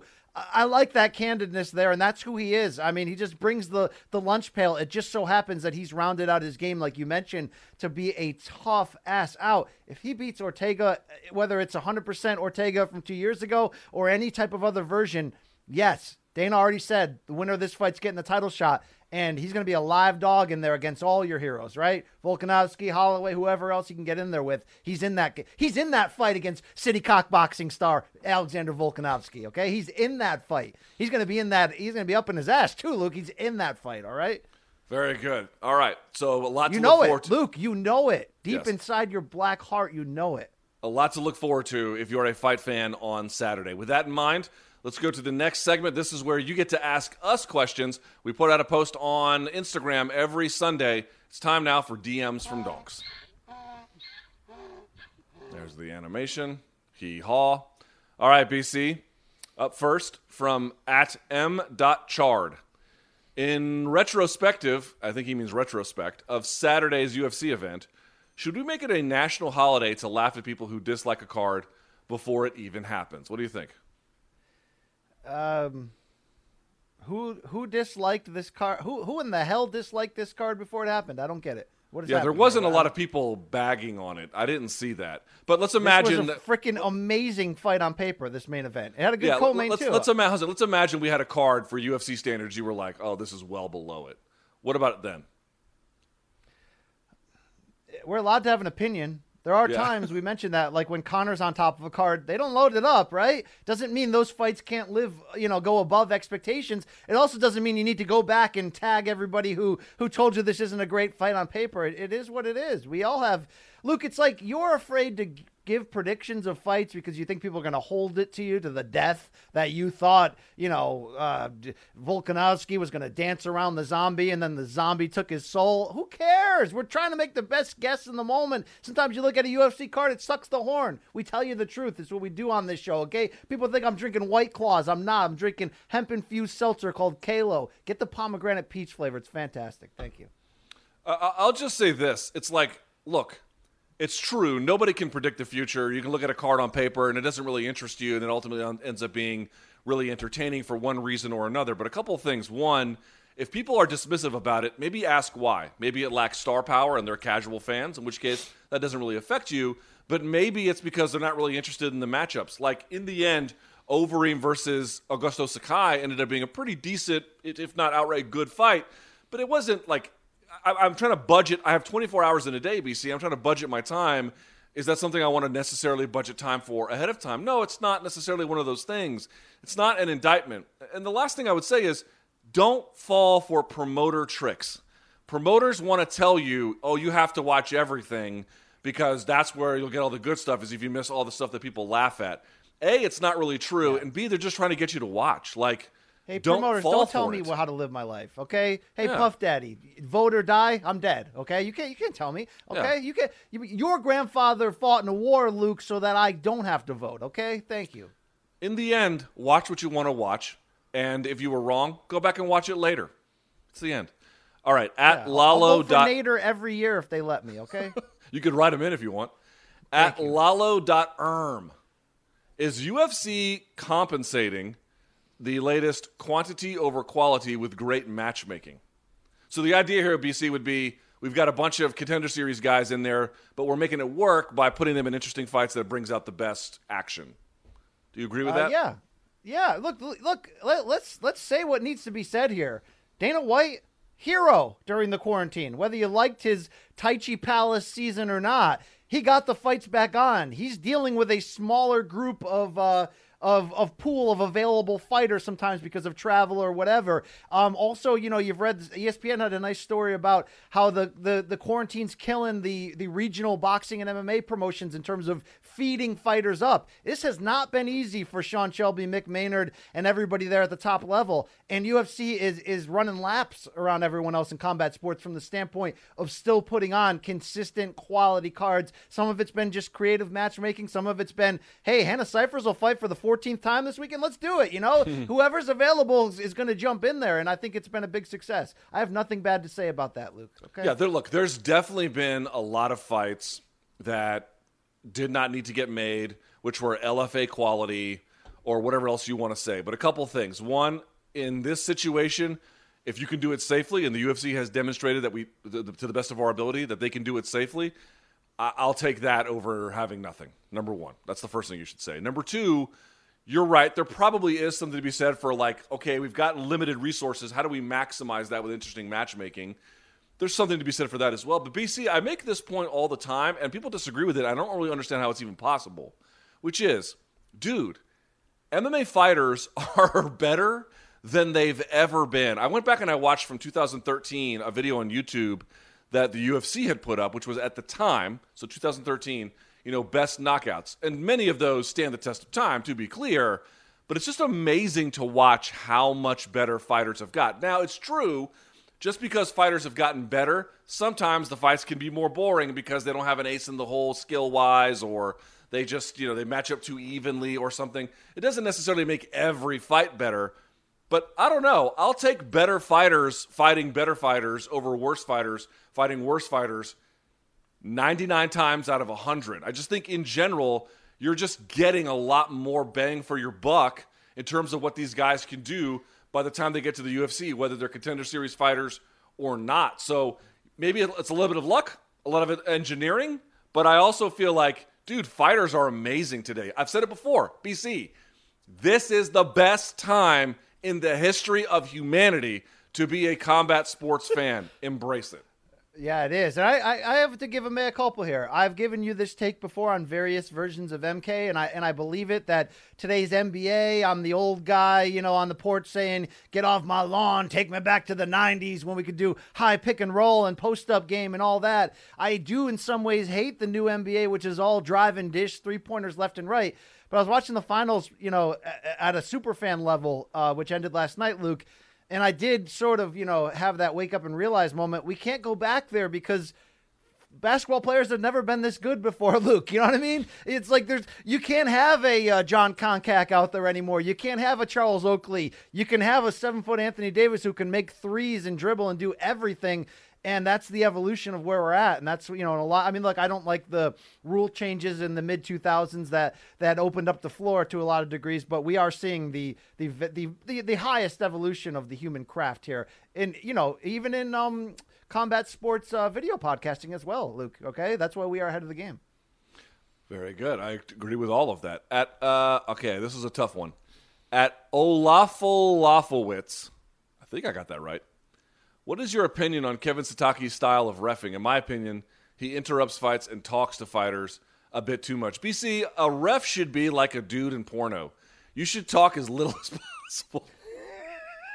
I was going to say a ref should be like a like a cameraman in that in that genre, or like the the boom mic guy. Like like all boom mic guys in adult films should should be like Keith Peterson. Remember when Dominick Cruz said he smelled like uh, uh, bitches and cigarettes? Like that's yeah. what basically those guys should be. So uh, we should know little about them and. Uh, although you know, if we can hook up an MK journey to wherever Josh Rosenthal hangs out, I'd like to uh, I'd like to go down that road with you, Luke. Okay, um, I'll have what he's having, but uh, outside of that, I don't even know who this Kevin Sakai guy is, and maybe that's I wasn't. Yeah, I, I, forget exactly which fights he was refereeing, but he's a lot of like you know, don't talk trash, and you know, he's just constantly. Yeah, they do that like, in boxing sometimes. You know, don't talk trash. That's what fighting is built off of. Okay? I know, I, I get it. I mean, if they're doing that and not fighting, I think you can say something.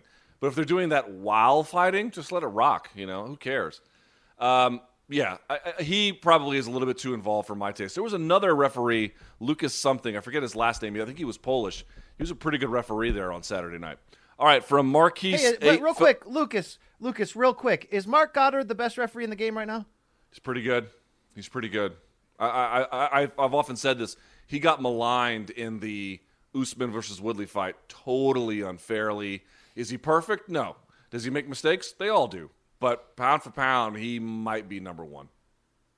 All right. By the way, where's Josh Rosenthal? Why aren't we seeing him more? I don't know. I don't know what's going on. I mean, Herb Dean's still the OG. We got we still got some guys. You know, we haven't seen a Mazzagatti around in a while. you know what's ironic this. about that is Dana hates the crap out of that guy. You know that guy works for the Vegas Commission, so he's the guy sitting next to the cage in the referee shirt, like keeping the time and all that. yeah, he's the That Foot must Locker be- salesman. Yes, yes. Um, all right. Uh, Marquise 8 Phillips says Darren Till seemed to offer himself as a potential matchup for Khamzat. Do you guys agree that it would be a good matchup, and how do you think it would play out? Who Yeah, it'd be a great knows? matchup. Yeah, it'd be a fr- freaking fantastic matchup, and I'm and I'm here for Khamzat having the balls to just be like, give me anyone, and I'll fight them right now. Let's do it. We had this talk already. Some prospects I want to take careful. This guy, it might be too good. All right, let's see it. I want ever. I'm just sick of the people that are tweeting me. He should fight Chandler. At, at what freaking weight class is he going to fight Chandler? Stop this. Yeah, and also it's like, dude, could we let's think about Khamzat. It's like, listen, he might actually be the man. I'm not telling you that he's not. It's not one of those situations where I look at it, I'm like, oh, I can declare to you that we know his upside and it's limited. I don't know what his upside is. But that's sort of my point. It's like there's so many unknowns here. He could go in there and fight Darren Till and get fucked up. That is a very real possibility. Now, if he goes in there and he beats up Darren Till, well, then, you know, forget it. Just rush that guy to a title shot like he's been, you know, hitting the, the stomach with the shotgun shells and he has to go to the emergency room. I mean, that kind of urgency. But we just don't know a whole lot about him because the guys he had longer fights with are not uh, super elite. And the fight he recently had, we knew he had big power. I tweeted he had big power right before he had it, the fight. Okay, it's nice, but it still doesn't tell you a whole lot. We need more Nice. information. So slow the roll, everybody. All right. you, thank you. Last but not least, from at Manslow84 BC, this is tailor made for you. what are the keys to victory for both Lomachenko and Teofimo? Uh, for by the way, there's some weird elements in this matchup. If you want an MMA comparison to Conor versus Aldo, in in some ways, like Te- Teo's not as brash as Conor was in that point, but that that's really your equivalent of what this fight is. Okay, the key to victory here. Look, uh, Lopez is certainly going to be looking for like the leaping left hook and the big power shots, but he's going to have to have moments where he boxes. So he's got to find Lomachenko with that jab. He's got to be able to set up his power shots and not just be head hunting and looking for the for the counter. Uh, any chance he could go to the body to slow Lomachenko down, that's going to be a big uh, part of that. Being the bigger man, uh, you know, trying to body up. It's not easy. It's not easy to corral Lomachenko. Uh, Lomachenko's going to have to be a wizard. He's going to have to just come out with. Um, you know, with footwork patterns and creativity that Loma, you can't prepare for either of these guys, which is what makes this matchup so well. They're so unique in their styles. But Lomachenko has this problem. You know, he can't get hit with the big one here. He can't. You know, the this is a this is a size issue, if anything here. So he's going to have to uh, swim without getting wet, as the great Naazim Richardson would say. Only he has, you know, he's better equipped to do that than than really anybody else because of how unique his craft is.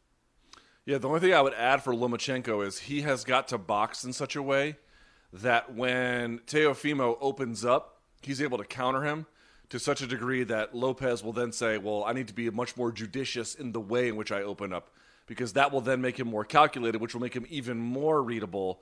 But to the extent Lopez can just get going and land, that's a problem for Lomachenko.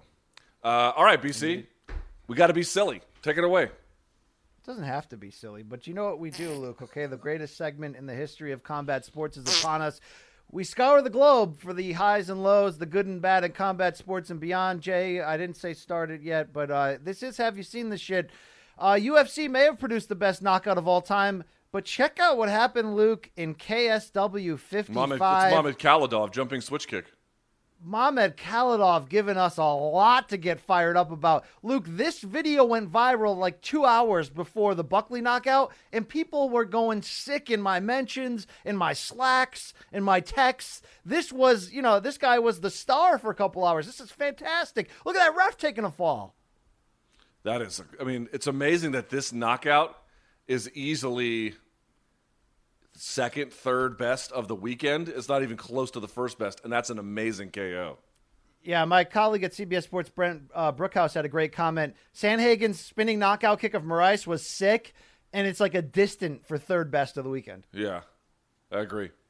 That is some good ish right there. All right, let's go to uh, Bellator 248. Luke, did you did, did you pop for this? Oliver Enkamp was in there against Dawa.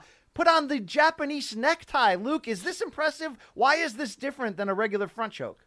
So I'm trying to see here. Uh, it is okay. That's a three quarter stack he has right there, and then he turns that into. Oh, I see. It's just the gripping is a little bit different. There's no bicep grip.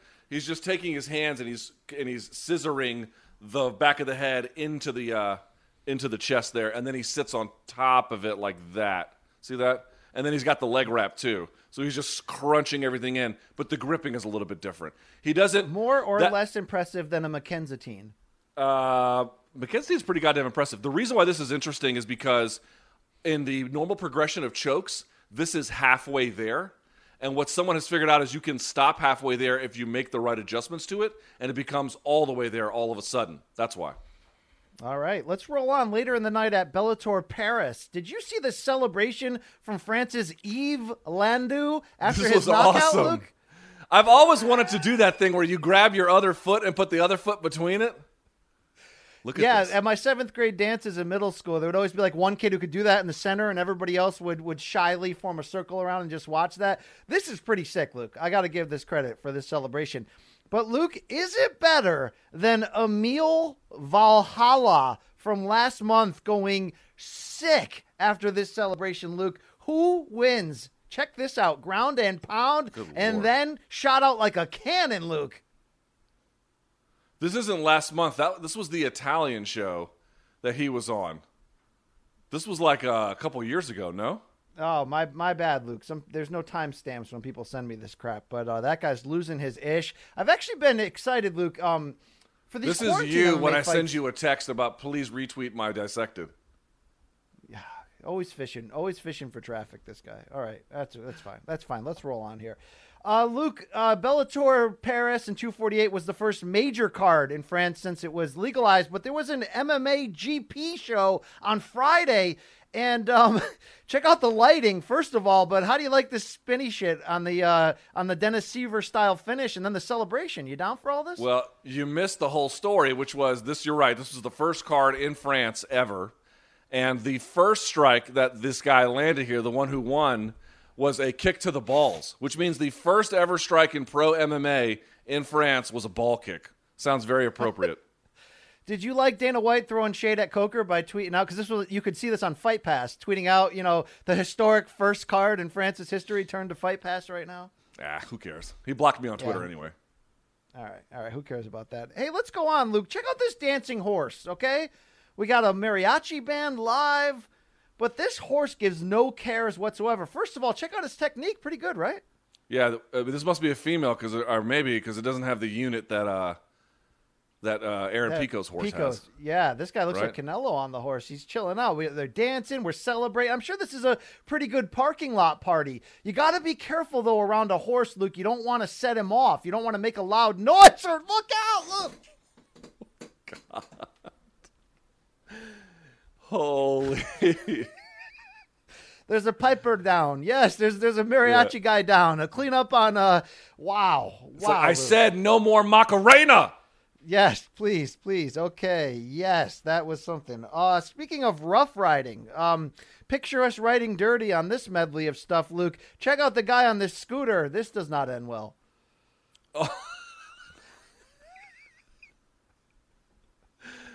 Yeah, that's one of those things where it's like, hey, how flexible is the human spine? Yeah. uh we advance further to BMX, Luke. This is what happens when the brakes fail you, Luke. Oh no, no, no, no! Oh, oh God! I feel like that was planned though, right? I mean, what else was he trying to do here? Oh God! All right, Dude, there's Uh, a lot of now there's a lot of on to- bored kids in the suburbs, man. Check out this dirt bag on the dirt bike here, Luke. This may be third world style here. This guy out here chasing waterfalls, bro. Please stick to the rivers and the lakes that you're used to. This does not end well for this gentleman, Luke. Dude, they always tell you do not try and cross an open body of water.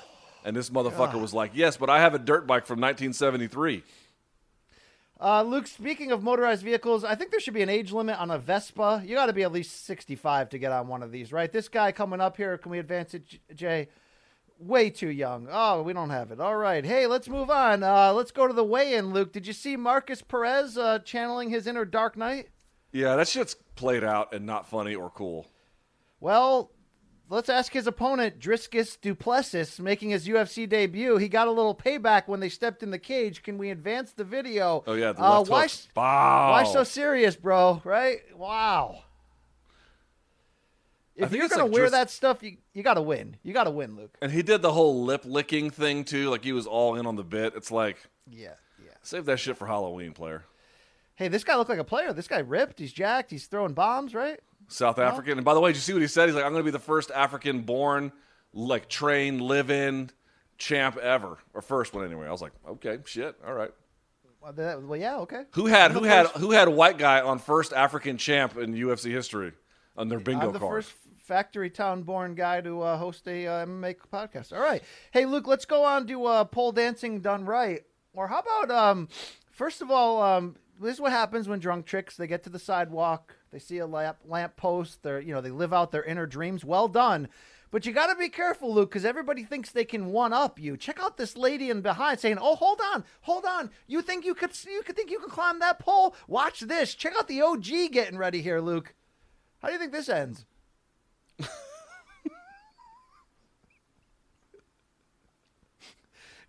Do them things have weight limits, Luke?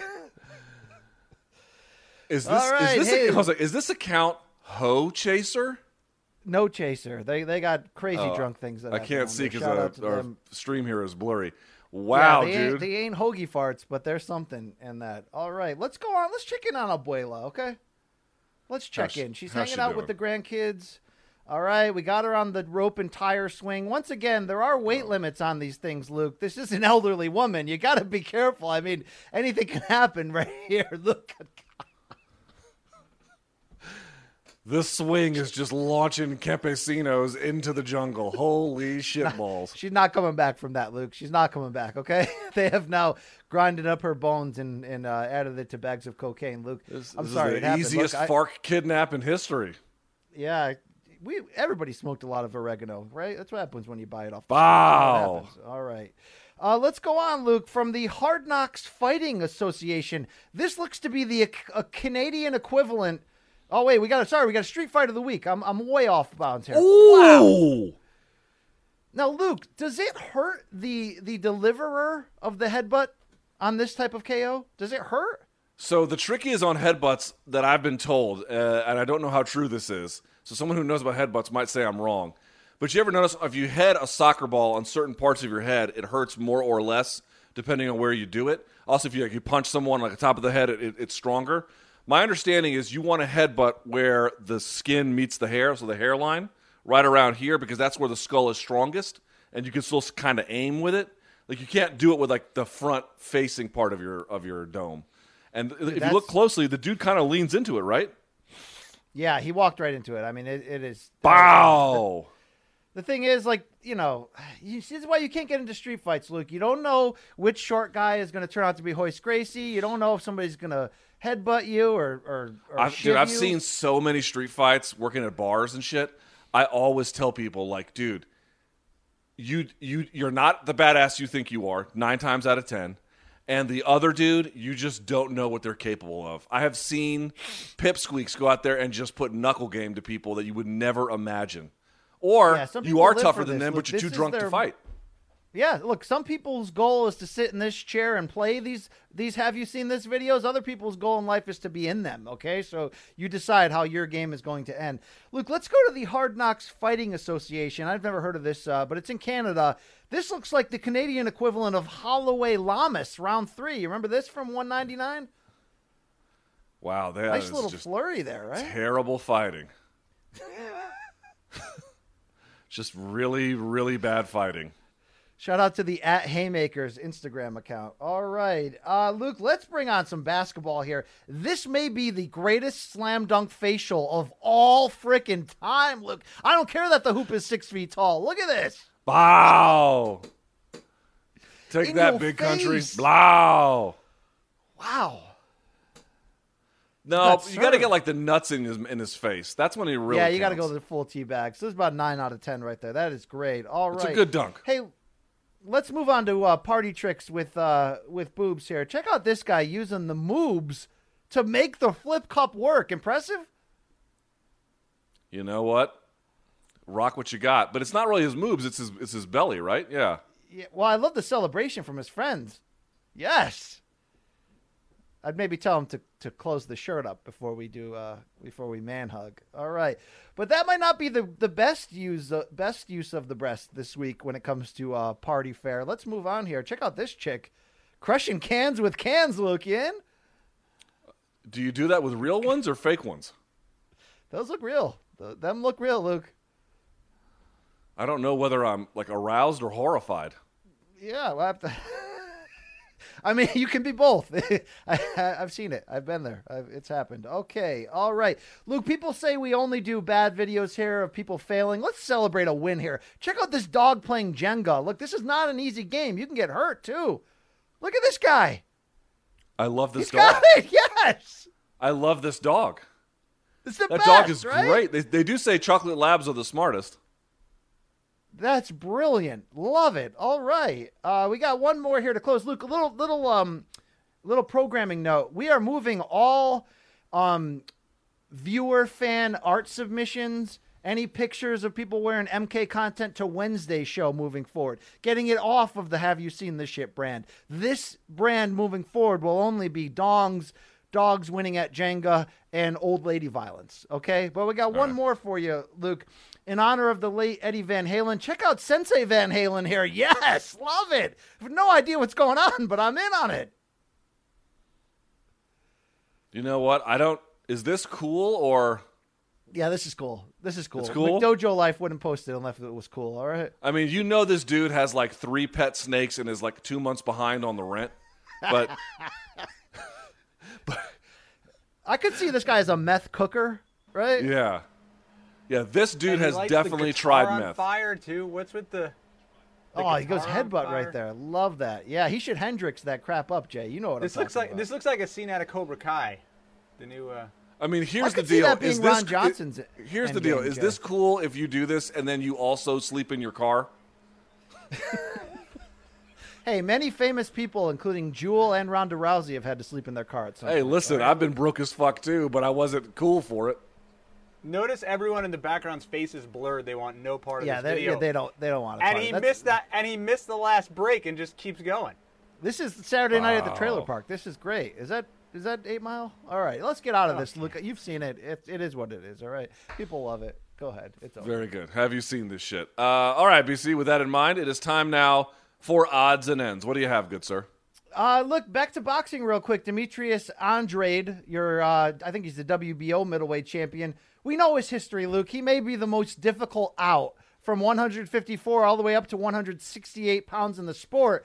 But he sat out almost two years to get out of a promotional deal, signed with Eddie Hearn and DAZN, and can't get the big guys in the ring, even though he's in the same promotional network sphere that includes all the big names in his area Canelo, Saunders, all those guys. So here's what he did this week. He did an interview with Dan Rafael at Boxing Scene, called Billy Joe Saunders a bitch, called Canelo a bitch, said, Charlo, meet me for a 160 unification.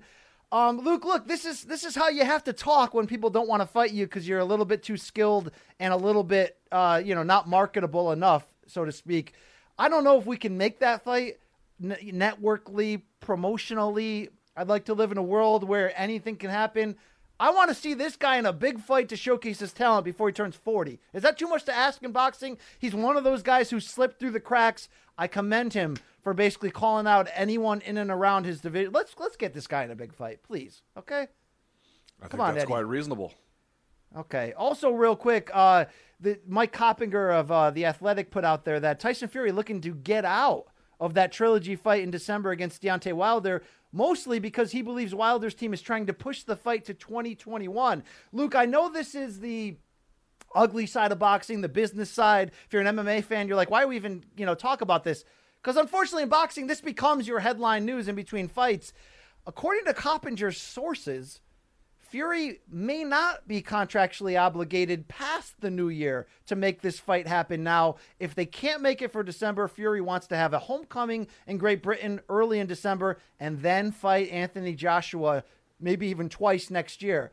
Luke, I don't know how it's going to end. I don't know if this is a public move by Fury to put pressure on Shelly Finkel and Team Wilder and PBC to make this fight happen in December. I know they wanted to put it in Raiders Stadium. I know the NFL schedule is making that tough.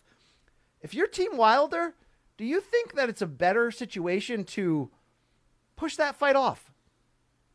Knock out a few cans. Because here's the deal, Luke. And this is a heavyweight renaissance era, meaning we got four or five names like that are fun, that that that make great fights. But very few people can go 12 rounds with Deontay Wilder. I'm sorry, very few people can, right? Tyson Fury, at this point, maybe the only guy. We don't know yet, okay? I mean, Stiverne did five years ago because Wilder broke his right hand, but we saw what happened in that rematch. If he goes back and rebuilds himself, starts knocking fools out, but mixing in more with a jab, he may bang the drum so loud that after Fury fights AJ once or twice and becomes the biggest star in the world, that trilogy fight might be bigger than than we ever could imagine. What would you do if you're Team Deontay? Yeah, I don't take that fight because you lose that and you're damaged goods forever. That was a bad enough loss where you want to take that when you have a reasonable a reasonable chance at doing well enough. And I know everyone's like, "Oh, he was injured and blah blah blah." Okay, I'm not saying a third fight would look the same as the second. It'd probably be an average between the first and the second, somewhere around there. Nevertheless, I don't take it. I take an opportunity to to remind everyone about my positives and then get a fight down the road. You're still going to make big money no matter what. Do that. Don't don't take it. By the way, it's very boxing that the biggest news in the heavyweight division is that a fight is not going to be made. That is just epic, Yeah, epic that's, boxing That's news. the damn sport. It is what it is. All I'm saying is, if, like you said, if he loses, we may not ever have a need for another Fury fight. And if that third fight can be the biggest fight you can make in a, in the sport a year and a half from now, and while there's confidence in brand is refurbished, and you have all four belts on the line, and you do it in front of ninety thousand in England, or I don't put the I put a, put a stadium on the moon, do it in front of hundred thousand at Cowboy Stadium, whatever. It might it, it might be an event, Luke, and you might not get to that event if you lose to him a second time. No doubt about it. All right, for my odds and ends, this was a weird one. So last week, Jon Jones and Israel Adesanya were going back and forth and back and forth and back and forth, whatever. But in, in one of those exchanges on social media, on Twitter, Jon Jones confirmed the story that Chael Sonnen told in 2016 on the Joe Rogan podcast that he had heard Jon had hid from drug testers under the cage at Jackson Wink. Now, Jon gives a slightly different version, which is it wasn't USADA he was hiding from. He was hiding from um, uh, the Nevada Commission. And they were, yes, they were drug testers, but he was only hiding because he had just, in his words, smoked a blunt. But he confirmed that it was more or less true. So then ESPN, uh, with Marc Raimondi, reaches out to the Athletic Commission because Wanderlei Silva had just duffed on a test, and they threw the book at him for it. And they asked the commission for a comment. Now, the commission didn't give one, but they don't take to that kind of reckless disregard very kindly. I don't know what's going to happen, BC, but I find the admission strange. So Super look, strange. um, there's a lot of Jon critics, and they're rightfully so. And the thing you hear a lot from them, Luke, is that sadly he's an idiot in terms of handling certain public things, meaning that a lot of the trouble or all of the trouble he's gotten into was his fault in a lot of ways. This sort of falls in line with that. If in a trash talk exchange you're sort of publicly incriminating yourself on a potential thing, um, hate to see it. I think he's the greatest of all time. I love watching him, love covering his career. It's been some wild moments for all of us, Luke. He sent he sent more than a few people to hell, not just you at that press conference that time, but um yeah, I don't know what's going to happen here. Jon has been Teflon. I mean, you saw that went out of their way to get him back in there. UFC moved the freaking card, uh, you know, December a couple years back from Vegas to, to LA for him. Um, it's, something's got to catch up with him eventually, correct? Yeah, that was a bizarre one. I did not understand that one at all. I was very like, dude, why would you? Okay, forget it. Who cares? You know. We'll see if the Nevada Commission does anything. That's the key, though. Do they just let it? Do they let it slide? My thought is they probably will, But who knows? They might Or- throw the book at his well, ass too. Maybe you know if they can get uh, Jones and Ngannou and T-Mobile, maybe they'll let it pass. right? Yeah, exactly. All right, very good. Uh, BC, we should remind the good folks if they want some merch, it's available. Store.show.com. You can get tumblers like this. You can get mugs. You can get hats, shirts, beanies, the whole nine yards. There you go. BC's got his on right there, rocking it like a trucker who is looking for a piece of ass at a truck stop uh, from some kind of local prostitute. I don't know why you're wearing it like that. Anyway, but you can go to store.show.com. spoil this this good hair day. You think I'm gonna just mess that up? Okay, I, I do other things besides this show in life, Luke. Okay. I see that. Uh, if you want to try Showtime, you certainly can. Go to Showtime.com. You can get a 30 day free trial. If you like it, you can keep it. If not, you can go F yourself. And uh, we're on social media, BC. We're on Twitter. We're on Instagram. This channel right here is on YouTube. Morning Kombat for everything that's uh, Instagram, Twitter, and YouTube related. Luke Thomas News for me. Brian C. Campbell on Instagram. L. Thomas News on Twitter. And then B. Campbell CBS. Uh, B. Look, B. Campbell CBS. Remind the folks what you have going on in terms of interviews this week. Oh yeah, look, we got we got one on ones with Lomachenko, with Teofimo Lopez Jr. It's gonna throughout this week set the stage. We're gonna have some boxing bonus material. Uh, I like this little this this um catalog we're building, Luke. The three live shows each week, the Luke Q and A live chat, the Luke dissected, which is going to be coming out.